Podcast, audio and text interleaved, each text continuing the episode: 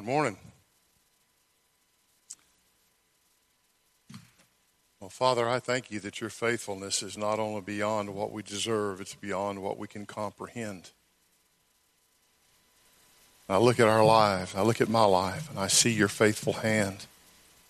When I didn't care whether you were faithful or not, you were faithful to me. You were good to me. You protected me and provided for me. We thank you for that, for each one of us this morning, for your love and for your care for us and your consistency in your interactions with our life.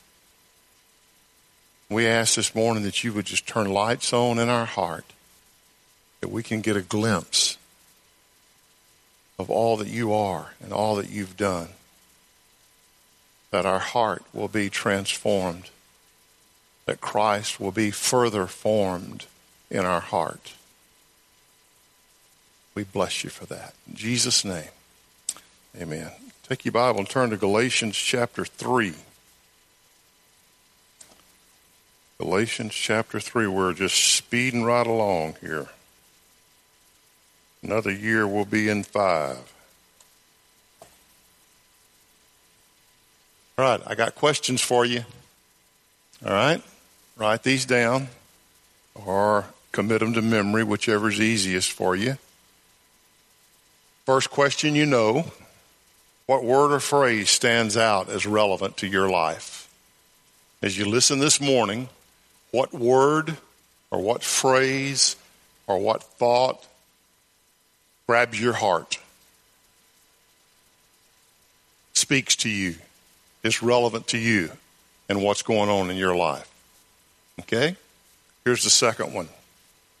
Can you name, as we go through this, can you name three things that Christ accomplished in the cross that are relevant and practical to your life? Okay? Name three things that Christ accomplished at the cross that are relevant and practical to your life today. Right? Name three things that Christ accomplished at the cross that are relevant and practical in your life. And here's the third one ask the Father to give you a revelation of Christ. Ask the Father. As you listen, just, I mean, you're listening to me, I hope, but more importantly, I hope you're listening to the Father. And ask Him as you're listening to Him, Father, give me a revelation of Jesus. And we have this information about him, but we want that to become revelation. We want it to be real in our life. And only the Father can do that. Only the Father can enlighten our hearts for that. Okay, those three questions. Now, we've been in Galatians. I want to just give you a quick background about this for those of you that maybe have forgotten or weren't here. Paul is writing the book of Galatians because he met the Lord, came to know Christ. He was a persecutor of the church. He had papers from the Roman government, from the high priest actually, to destroy the church. And on his road, on his way to doing that, Christ revealed himself to him. And it absolutely changed Paul's life. He had a revelation of Jesus. Okay? And when that happened, when he saw who Jesus was and he saw what God had done through Jesus, it absolutely changed his life. Not everybody was happy about that. The Gentiles were scared to death about that. The, the, the, church was scared about that because they had seen him persecuting the church and they thought, what a minute, you're changing sides here. We're not too sure about that. So they were very concerned that it was legitimate. I can relate to that. When I met the Lord, the church that I attended, the office personnel took bets to see how long it would last. So I can understand being skeptical whenever someone is so radically lost and now all of a sudden they're radically saved. But not only were the, was the church concerned about it, the Jewish people were concerned about it as well. Because in their mind, they were, he was betraying everything they stood for. And all through Paul's life, there were Jewish, some were Jewish believers, some were just Jews, who set it as their goal in life to challenge and destroy everything Paul did. So much so that they would follow him into the cities that he went to. So much so that they would come in after he left and they would challenge what he said. They would challenge his authority. They would say, It's not true. He's telling you that faith in Jesus alone will result in salvation. We're telling you that's not enough. You have to be circumcised and you have to continue to keep the law of Moses. Only then will you come into righteousness with God. Many believe that even whenever he talks about that God had given him a thorn in the flesh that afflicted him, there are many that believe the thorn in the flesh was these guys following him around. They were constantly goading him. They were constantly challenging him. They were constantly confronting what he was teaching. Whether it was or not, I don't know. But I know even up until Paul's death, they were had as their mission to challenge what he said. But Paul had had a revelation of Jesus. And when that happened, nothing else mattered. He was never the same. He was sold out to his relationship with Christ. Now, I want to talk about that, that picture just for a minute the revelation of Jesus. Because if you, we know who Jesus was, we know what he did, we know he came to live, we know they crucified him, we know they die, he died on the cross, we know that he rose from the grave. And so we have this information about him. But what Paul had was beyond that. He knew Jesus had lived. He knew Jesus had died. He knew Jesus had either raised or they had pulled him out of the grave, and it made no difference in his life whatsoever. But whenever Jesus revealed himself to him, he was never the same again. It absolutely changed his life.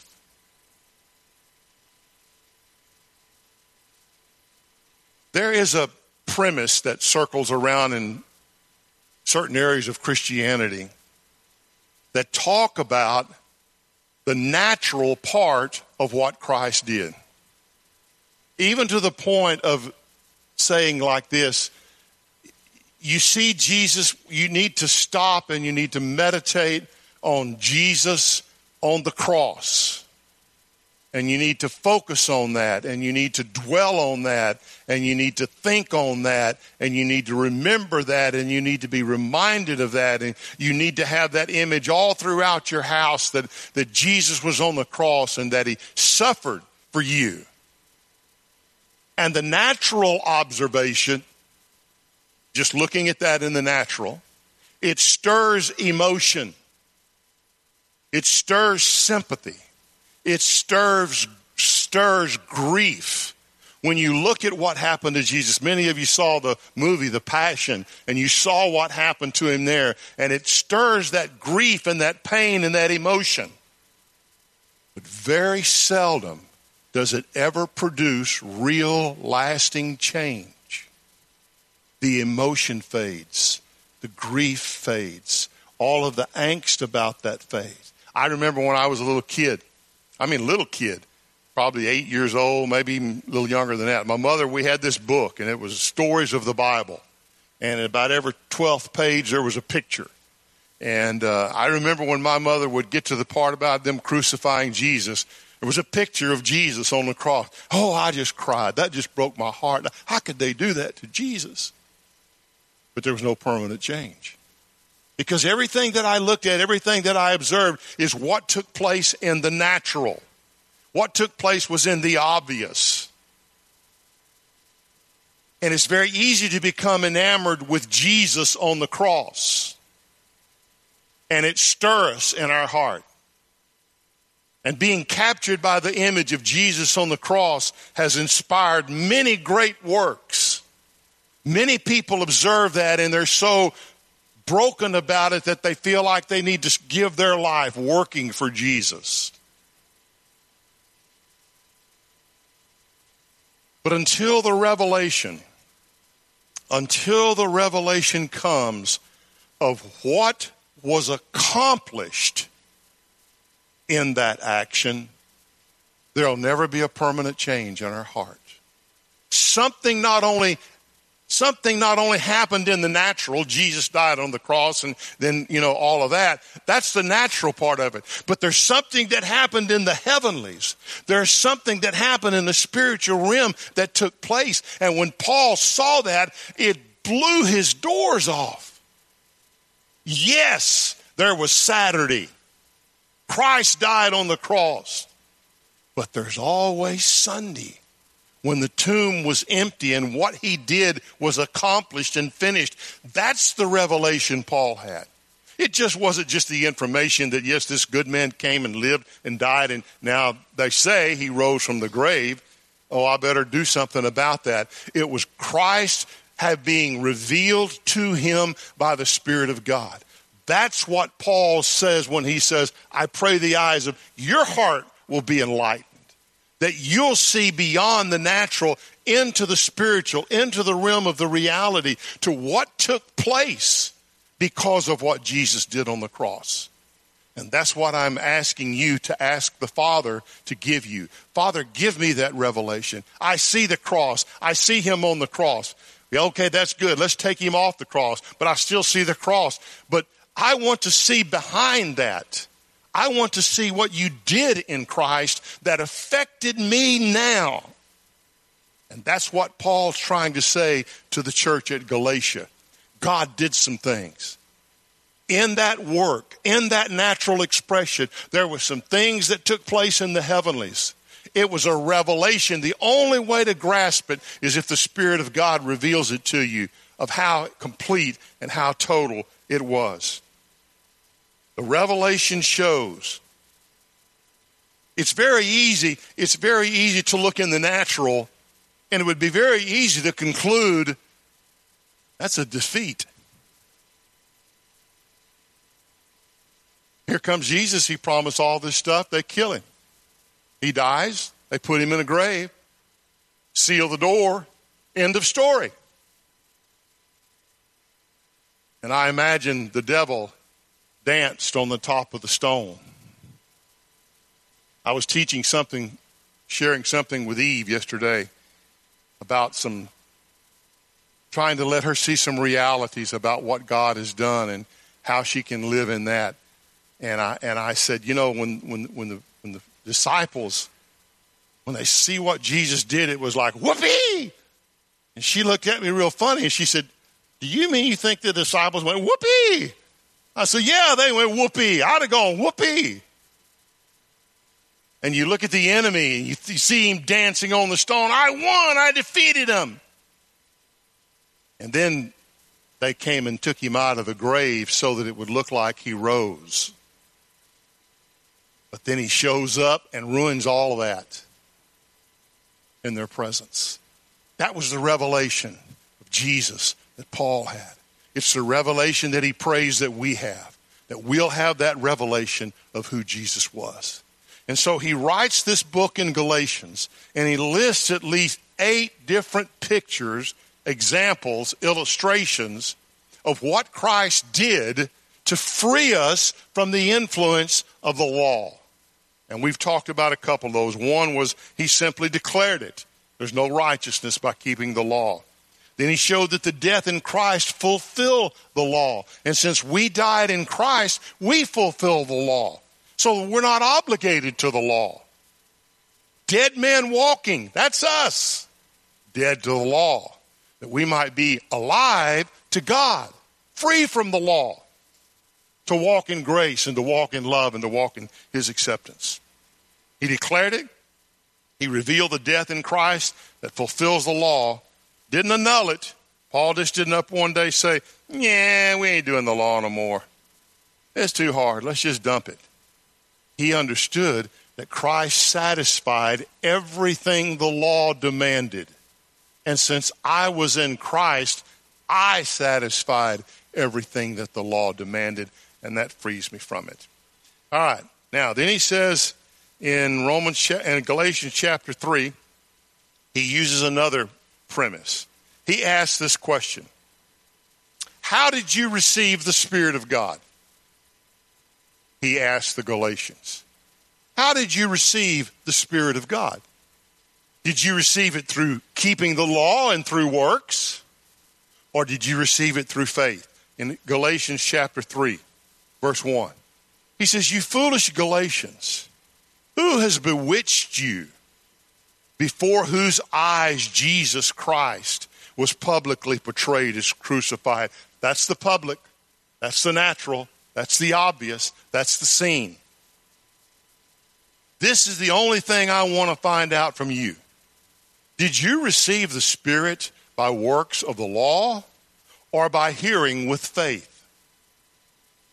Are you so foolish, having begun by the Spirit, are you now being perfected by the flesh?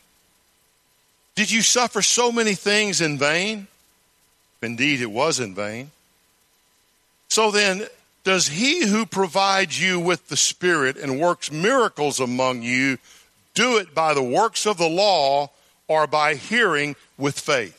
Here's what he asked Did you come to know Christ did you receive the Spirit by trying to keep the law? And the answer is a resounding no. No. He's asking, Did you keep the law? Were you able to keep the law? And did that result in you receiving the Spirit? The answer is no. Trying to keep the law did not result in the Spirit entering their life and trying to keep the law did not result in the Spirit entering your life. And so Paul then asked, Why do you think trying to keep the law will keep him actively working in your life if keeping the law didn't bring him to your life? That's the question we have to ask ourselves. How did the Spirit come to live in me? Did he come through faith or did he come by works? How will the Spirit continue to work in my life? Will he do that through works or will he do it through faith? You see, there's a prevailing rule in every religion. There's a prevailing rule in the Christian religion. It goes something like this You may have gotten saved by grace, but now it's time to keep the rules. And now it's time to say all the right words. Now's the time to use all the right phrases. Now is the time to claim the right verses. Now is the time to jump through all the hoops. Now is the time to check all the boxes if you want the Spirit to keep working in your life. That's an unspoken rule. We don't ever really say that. We constantly say, well, you're saved by grace. Now get busy working. Paul says, absolutely not. The Spirit came through faith, and He will continue to work by faith. Okay? The Spirit came into me because I did what? Believed, surrendered, trusted, yielded to Jesus. And the Spirit of God came to live inside of me. He didn't come because I finally measured up. He didn't come because he says, you know, he's got his little tally sheet up there. No, no, no. Hey, today's a good day. You got it all right. I'm going to come live in you. He didn't take that approach. He came because I met him and trusted him and believed that what he said was true. Well, how's he going to keep working in my life? Well, you're going to have to hold your mouth just right. You're going to have to use all the right terminology, and you're going to have to do this. And you, what have we just said? We've said you might get saved by grace, but you, the Spirit of God, keeps working in your life through works, through getting it all right. Well, verse two. This is the only thing I want to find out from you. Did you receive the Spirit by the works of the law or by hearing with faith. Where does faith come from? Where does faith come from? Well, he gives us a hint right here. Hearing with faith. Romans 10 17 makes it even more clear. He says, faith comes from hearing. Faith comes from hearing. Well, where does hearing come from? Then he says, hearing comes from a word of Christ. And that word there for word is rhema, and it means a specific word for a specific situation. How do I have faith? I hear God for a specific situation, and I believe God, that's faith. How did I get saved? God spoke to my heart. We might not recognize it. We might call it conscience. We might call it conviction. Call it whatever we want. But God quickened our heart and He showed me some things. He showed me I was lost. He showed me I had no hope without Jesus. He showed me He was the only solution to that. He showed me that surrender to Him was the only way to correct all of that. And faith came. Why? Because I believed what He said. Faith is not something that you grunt and groan and work up. Now think about that. I had to work to get my faith.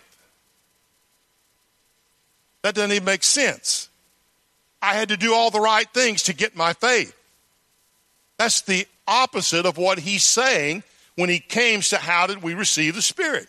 We believed God. And so as we seek the Father to find out what he wants, we hear what he wants to say. And when we hear what he wants to do, we cooperate with him and believe, and that's faith.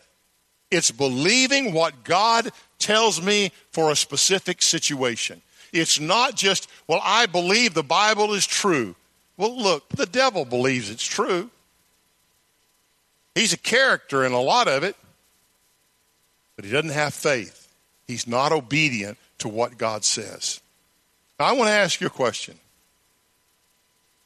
When in those moments, maybe you would say, well, there was a moment, I don't know about moments, but in those moments that you're walking in peace and you're walking in confidence and you're seeing God's favor on your life, however you define that. When those moments, when you're walking in confidence, and you're seeing God's favor on your life, is it because at that moment you feel like you're doing a pretty good job at keeping the rules and God is now rewarding you? Oh, you've been praying. Good. You've been witnessing. Good. You've been reading your Bible. Good.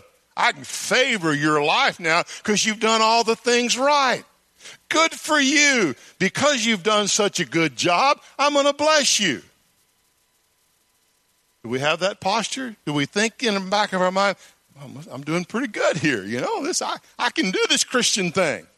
I can walk this thing. Or is because you're aware that any favor that comes to your life is because of what Christ has accomplished, period. Now, one results in self righteousness. I got this. I can do this. One results in humility and thanksgiving. Jesus, thank you. Thank you for what you've done and what you're saying and what's happening in my life. Is it based on how I'm doing? Or is it based on what Christ has done? Now, let me ask you this. How about in those moments when you're walking in frustration, confusion, anxiety, depression, and you can't find God's favor anywhere in your life, however you define that? Nobody likes you. You're all alone. You're the only one that's ever had this problem. And there's stress and anxiety and impatience. Is it because you feel at that moment you've done a pretty bad job of keeping all the rules and God is now withholding his favor? Well, here's the way you'll know. Is your answer to all of that, I got to pray more? I got to study more. I got to read more. I got to go to church more. I got to memorize more scripture. I, is the answer to that issue in my life, I've got to do more? Or is the answer, God, I look at all you've done for me. I don't feel like it. I am bummed out. I am tired. I'm anxious. But you know what? You are gracious to me. Your loving kindness is everlasting. And I'm going to believe and I'm going to embrace what you say is true in my life. Do I always attach life's events to, quote, I must be doing something right?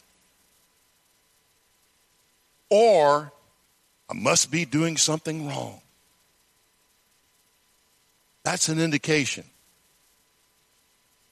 that we think it's necessary for us to keep all the rules in order to get God to favor us and for us to have the Spirit working in our life. Listen, I was never taught to believe that God was gracious to me because of what Jesus did and nothing else. I was never taught that. It was always ta- attached to how I was doing. Are you doing good? You'll be receiving favor.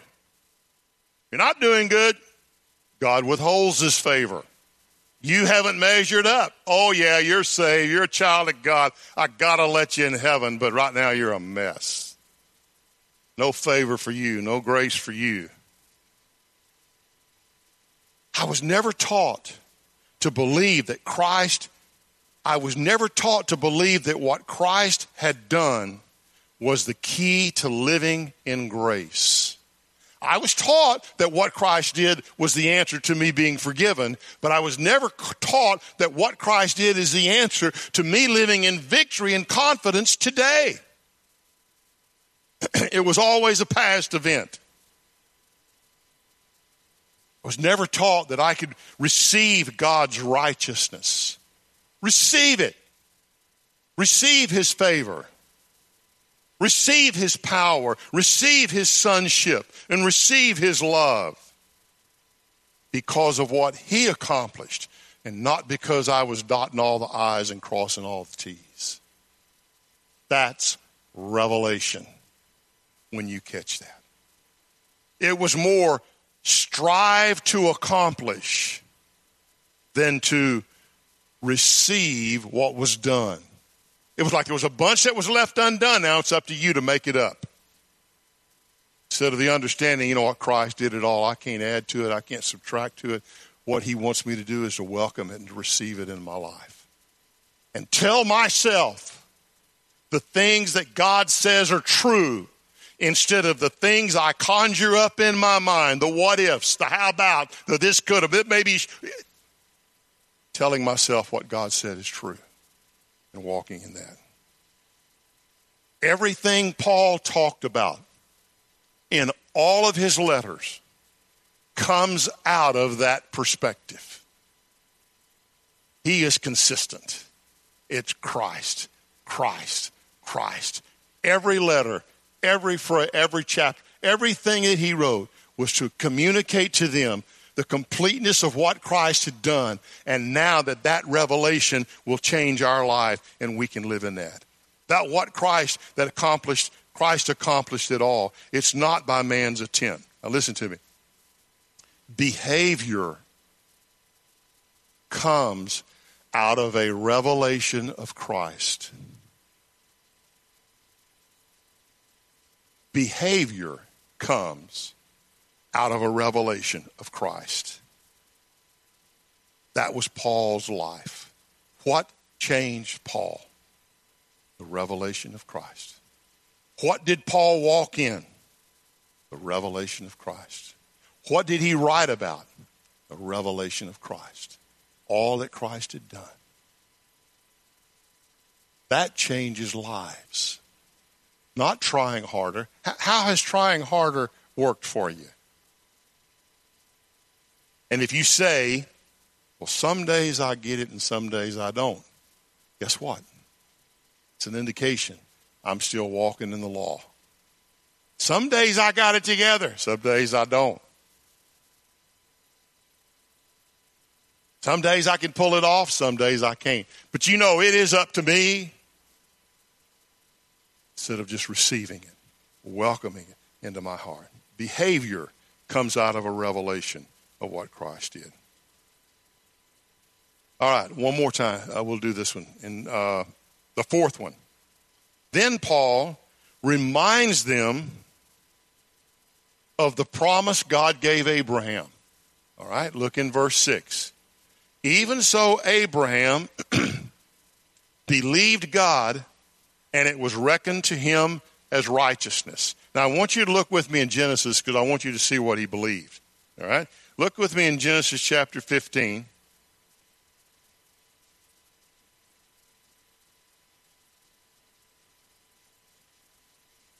Verse 1. It says, After these things, the word of the Lord came to Abram. He's not Abraham yet. Came to Abram in a vision, saying, Do not fear, Abram. I am a shield to you. Your reward will be very great. Abraham's, Abram said, O Lord God, what will you give me, since I am childless and heir of my house of Eleazar of Damascus? And Abraham said, Since you have given no offspring to me, one born in my house is my heir. Then God had just made these promises to Abraham and Abram, and Abram says, I, I don't, "How am I going? How do I know this?" Verse four: The angel of the Lord said, "This man will not be your heir. One who will come forth from your body, he shall be your heir." And he took him outside and said, Now look toward the heavens. Count the stars if you're able to count them. He said to him, So shall your descendants be. Then he believed in the Lord, and he reckoned to him as righteousness. What did he believe?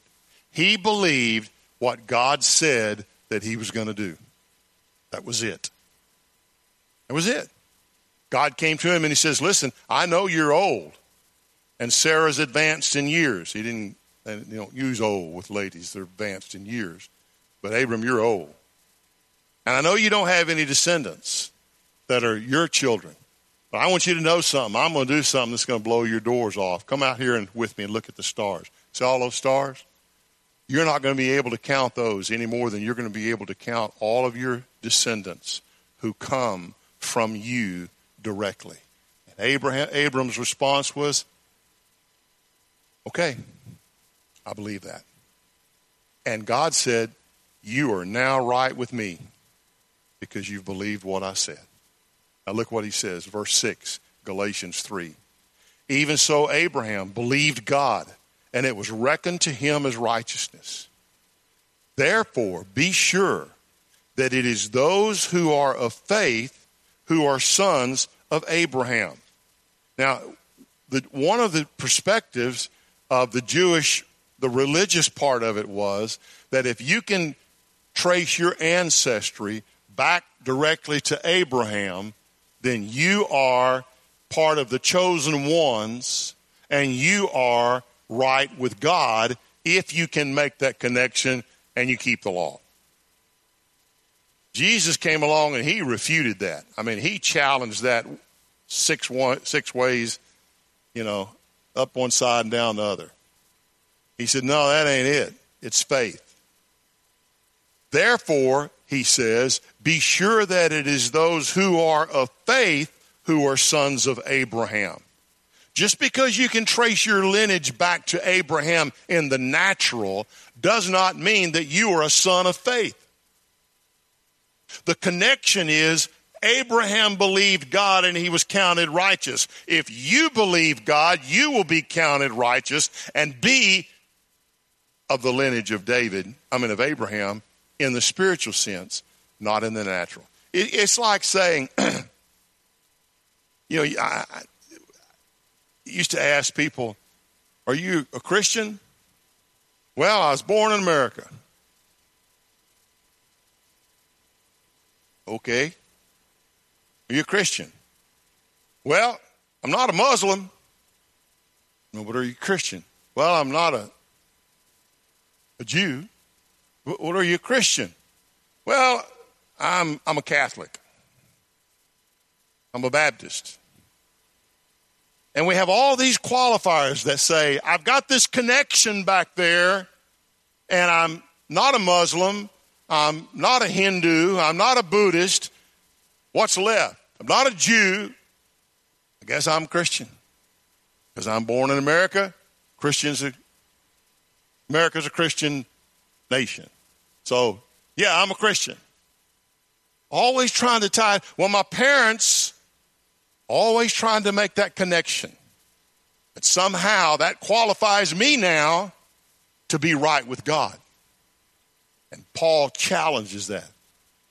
He said, just because you can find your lineage in Abraham doesn't mean anything because it wasn't the natural lineage that made us sons of God. It was the faith that they believed God that connects us to Abraham, makes that connection real.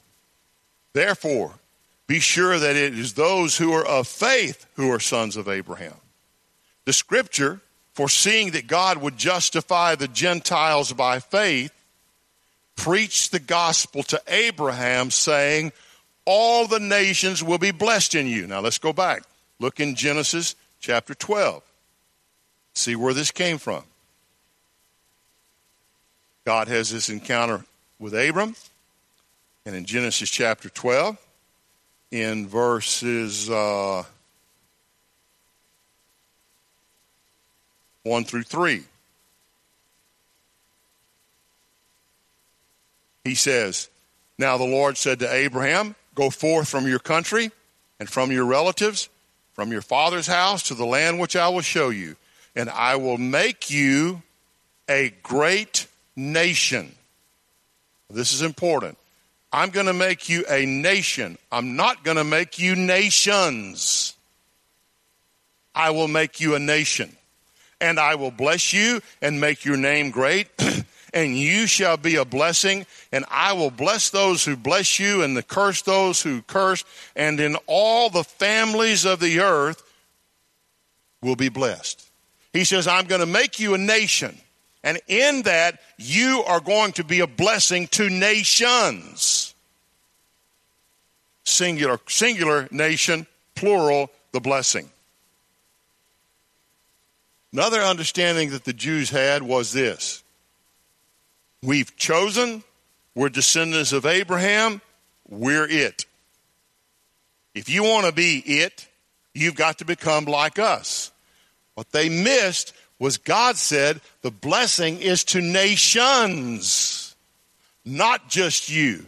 What makes that blessing applicable? Faith in Christ, faith in God, believing God the same way Abram believed God and became a blessing. And now, because of that, he was going to bless other nations. So he challenges their idea that promise was by lineage and not faith. He challenges the premise that they were the only ones to have it. And then he says, the scripture, foreseeing that God would justify the Gentiles by faith, preached the gospel beforehand to Abraham, saying, All the nations will be blessed in, blessed in you. So then, those who are of faith are blessed with Abraham the believer. He said it's about faith, it's not about lineage. It's not about being connected, it's about believing God and trusting Him. And he challenged every one of the things that the Jews believed. They were the only nation, They did not understand, even to this point. I'm not sure Peter ever grasped it, but to this point, they never understood. Yes, God blessed you. Yes, God favored you. Yes, God chose you. And He chose you in order that He might bless every nation on the earth who believes Him. But they thought, no, it's just us. And if you're going to be blessed, you got to be like us. God's saying, You're missing the point. It's believing God, it's trusting Him, accepting all the things that He's done. All right, let's look at our questions. We're going to go on next week in, in verse 10, and there's uh, four more that we're going to finish. But let me ask you these questions What word or phrase stands out as relevant to your life? Anything stand out at you? Anybody?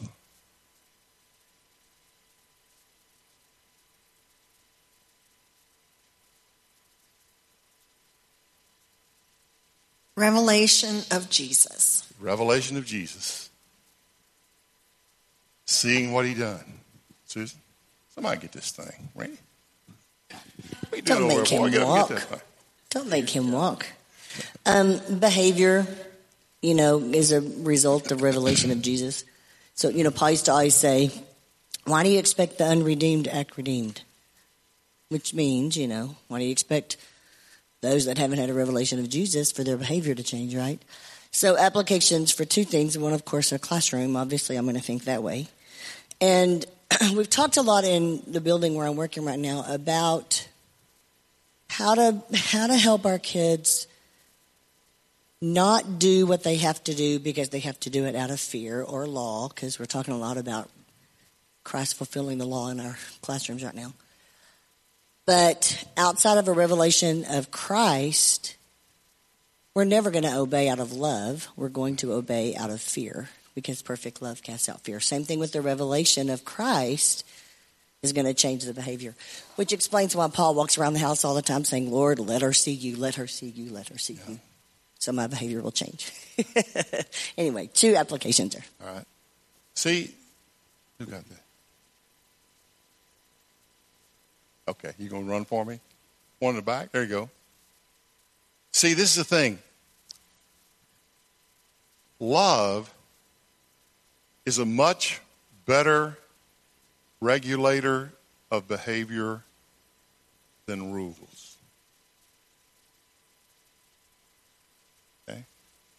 Now, there's a place for rules. We're going to discover that next week. There's a place for law, but it's not in the life of a believer.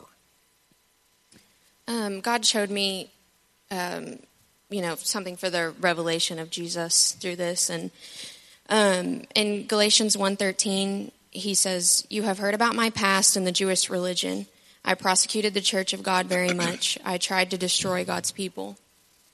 Um, and so to me, I believe I believe that religion tries to do that, tries to destroy God's people. Um, you know, how many how many gay people do you think have been turned away? How many people with a different political opinion? How many felons? How many yep. addicts? Um, and Alex told me about this video he saw on social media the other day. It was this uh, young woman, and she had begun transitioning, um, like taking hormones to become a man and uh, her family turned her away. They stopped talking to her, and she she said that one day her parents just called her randomly and asked her to come over for dinner. And she asked them why they did that, and they said because God told us to. And she is now she said you know she was struggling with identity and she said that showed her her identity in Christ and so she's no longer you know, transitioning and um, so. and so that just that to me, loving someone despite or loving someone in their mistakes or mm-hmm. their decisions um, is a revelation of Christ. Mm-hmm. That's very good. That's very good. Um, I think this is perfect coming off of what you just said. We have been building relationship in our community. We have a lot of um, gay and lesbian couples. And last night we got to have a lesbian couple on our porch. Um, and I got to share Jesus with them. And it was incredible. They shared their past, their hurts, their hangups from church, from religion, from rules, rules, mm-hmm. and the way that they grew up. Um, it just all being about rules and the works, works. just so sad to see yeah. how they'd been hurt and turned away. But I got to share Jesus and just tell them how my my story, my testimony of why I believe. Wow. And it was so really, cool. really cool. I just That's so I'm cool. just reminded by that. The works of the law or by hearing with faith. That's good. You've heard you've, we, I've used this phrase a bunch of times, but it's just so true. You know why most people don't go to church? Because they've been. And they're saying, you know what? I don't need that. I got guys down at the bar that'll let me pour my heart out to me and then buy me a beer. And I do that in a, a typical church, I'm done. Done. We're not that expression of Christ. We're not that expression of Christ that he wants us to be. And that's going to only come by a revelation of who he is. All right, here's the next question. Can you name three things that Christ accomplished at the cross that are relevant Wait. and practical to your life? Wait. Oh, hey, hey, Adam. Sorry, man. Go ahead. I've I've talked about it before, but I mean, I just it's it's so so big in my life. Like growing up in this church, you know, like we're not taught those rules, I guess, you know. We're not it's not forced upon us. It's like if the Lord leads you to to, you know, be all in your Bible and constantly praying, then do that. But don't give yourself this guilt, don't give yourself this unhealthy conviction because you're not. And like even you talking about like, you know, whenever you lose your way and you come back, the Lord's not like, what how could you? You're messy. He's like, yay, welcome back. that's right. Like, that's so big to me because I hear all the time people turned away from the church, you know, yeah. like, oh, you're an issue. Um, Pastor at the Oaks worded it best, but he said that like people are being told you're the problem and not that's your solution. That's right. And that's right. I, it's just so big to me that I was able to grow up somewhere like that. That's good. I mean, I was I was kind of shielded away from all that, you know, conviction, that unhealthy stuff. So it's amazing. I that's just good. yeah. Michael, here's what up here, Mike.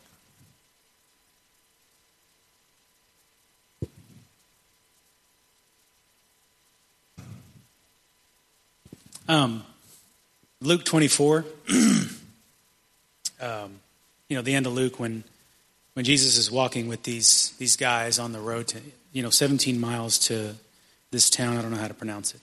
Um, and he's talk, and he says, you know, what are you guys going on about all sad and gloomy?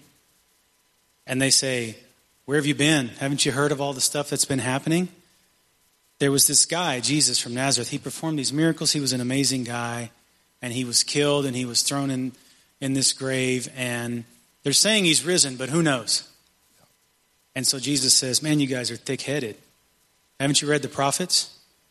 It says in verse 27, and beginning with Moses and all the prophets, he carefully unveiled to them the revelation of himself through the scriptures. Later, they say, Why didn't we recognize him? Mm. Weren't our hearts burning with holy passion when he was telling us those scriptures and he was reciting to us the prophets? It wasn't just the Bible or Torah, but for them, it wasn't the Bible that gave them the revelation. Even though Jesus was telling them, here's all the, the prophecies and here's how they were fulfilled. It wasn't until they sat down with him and he blessed the bread and broke it and gave it to them, that their eyes were opened. That's right. And that's when he was unveiled. That's right. That's when he was revealed to. Yeah, if you don't if you don't think people are already aware of their problems, ask yourself, well, why is alcoholism so rampant?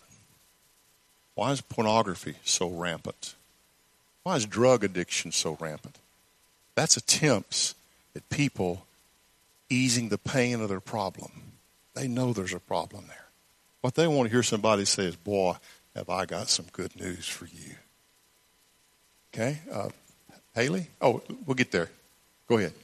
With what Mike said, um, my stepdad very much lives off of like scripture and like anytime a problem comes he's he's spitting scripture at me and um, he's southern baptist so he doesn't really he relies strongly on like the bible and what the word says um, compared to where um, and he gets frustrated with me because i don't have like all these all these like memorized and um, we were me and him got in a really big fight the other day because that I was trying to tell him that like whenever I'm reading scripture, I'm praying about it, and then the Lord leads me where in the Bible I need to go, and then through that scripture, then I'm hearing what He says through the scripture. If that makes sense. That makes a lot of sense. And um, so um, and he was telling me that like well i'm just supposed to go from genesis to revelations and like front to back. And i was like but if i'm just reading through genesis and just reading scripture because i'm just trying to like get to know the facts that's not growing my relationship.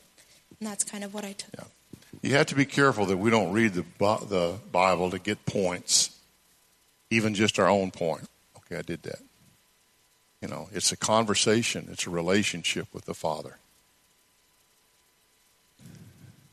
So it's been on my heart um, all morning. I've been trying to fill my drives to work with scripture, with God's word, with sermon. And I've just had this phrase, this one sermon stuck on my heart all morning. And I'm literally asking the Lord, Am I supposed to share this? Is this supposed to be for me? Like, I don't want to get up and stand in front of the church, but if God wants it. Um, and the phrase was that our village affects our vision. So this morning, what's the words that stuck out to me were purpose and identity. And um, in this sermon that I heard, he's talking about how they bring this blind man to Jesus, but Jesus takes him out of the village. And he goes into this wonderful point of how God tests his faith because he touches him twice. Mm-hmm. And Jesus, like we all know, Jesus could heal you without even having to touch you. And he tells this man not to go back to his village. And this village had been condemned because it had condemned Jesus because of their lack of faith, because of their mm-hmm. unbelief. And so this man had this faith. And Jesus just gives him this wisdom of don't go back to this village mm-hmm. and just how the people in our lives can help us build bronze or mm-hmm. help us be broken down. Yeah. Yeah, how many times do we go back to the village in our mind? You know, back to the way things were. Micah, I'm sorry we can't get past this first question. That's all right. Um, uh, what stood out to me um, was kind of funny. You said uh, with the law, and I guess trying to do it right and having that checklist. Um, an indicator is some days, oh man, I got it right. I got it right this day, and you feel good about it. And then some days it beats you up and you're like, man, I didn't get it right at all. Um, so, on the contrary, um, you know, having that relationship with Jesus, it's, it's almost ironic, but I have, it's a good thing, but I have no good days because it brings me back to God, I just need you. I'm screwed up every time. It's like there's nothing that I can do that's going to add up to me being good. And it, it just brings me back to that not in a bad way, but just the fact that I need a Savior. Yeah. I need Him yeah. desperately. That's humility. Steve up here. These are good.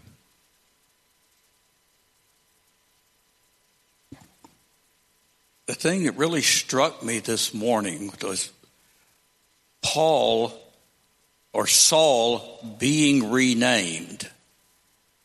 And he wasn't renamed because God just, oh, okay, you need a new name. He got renamed because he wasn't Saul anymore. Yeah. He could not be Saul after the revelation. That's right. And that's the same that's true to us. After a revelation, we cannot be who we were. That's right. And you mentioned the other day about maybe we all need some new names, but it just struck me that it was not just to make him recognizable as an apostle. He wasn't Saul. That's right. A different person. Okay, oh, here's one, Paul. Just a practical story of something God said to me just today about verse 6. Um, I've been gnawing on that one for several days. And, um, you know, where he says, Abraham believed.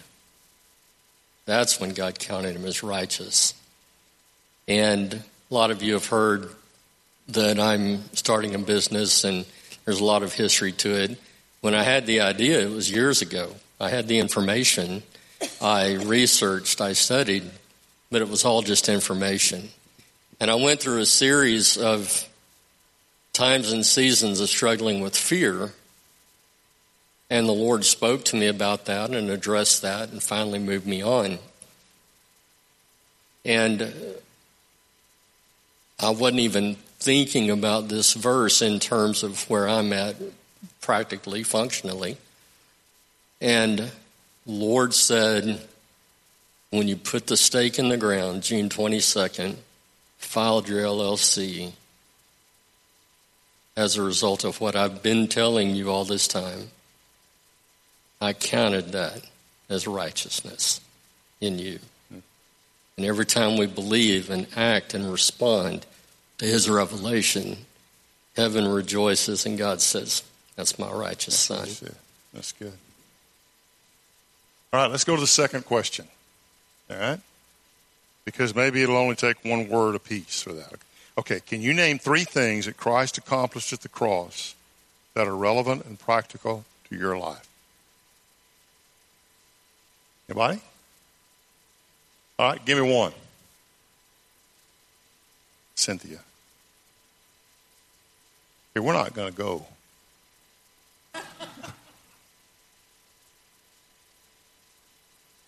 Name three things that Christ accomplished at the cross that are relevant and practical to your life. For me, it's salvation, my salvation. I mean, I was raised Catholic and had all these rules, regulations. You have to do this, you have to do that. And uh, just to know that He died on the cross for me okay. and loves me for who I am says Okay. a lot. So he gave you a relationship instead He of gave- religion. He gave me a relationship with Him. Yes. All right. Anyone else? Here we go. Get your exercise in. See, this, this is this is important. I mean, how can I fight the enemy with the condemnation and guilt and shame that he brings if I don't know the adverse, which is what God says about me and has done? I'm just going to fight him with my words.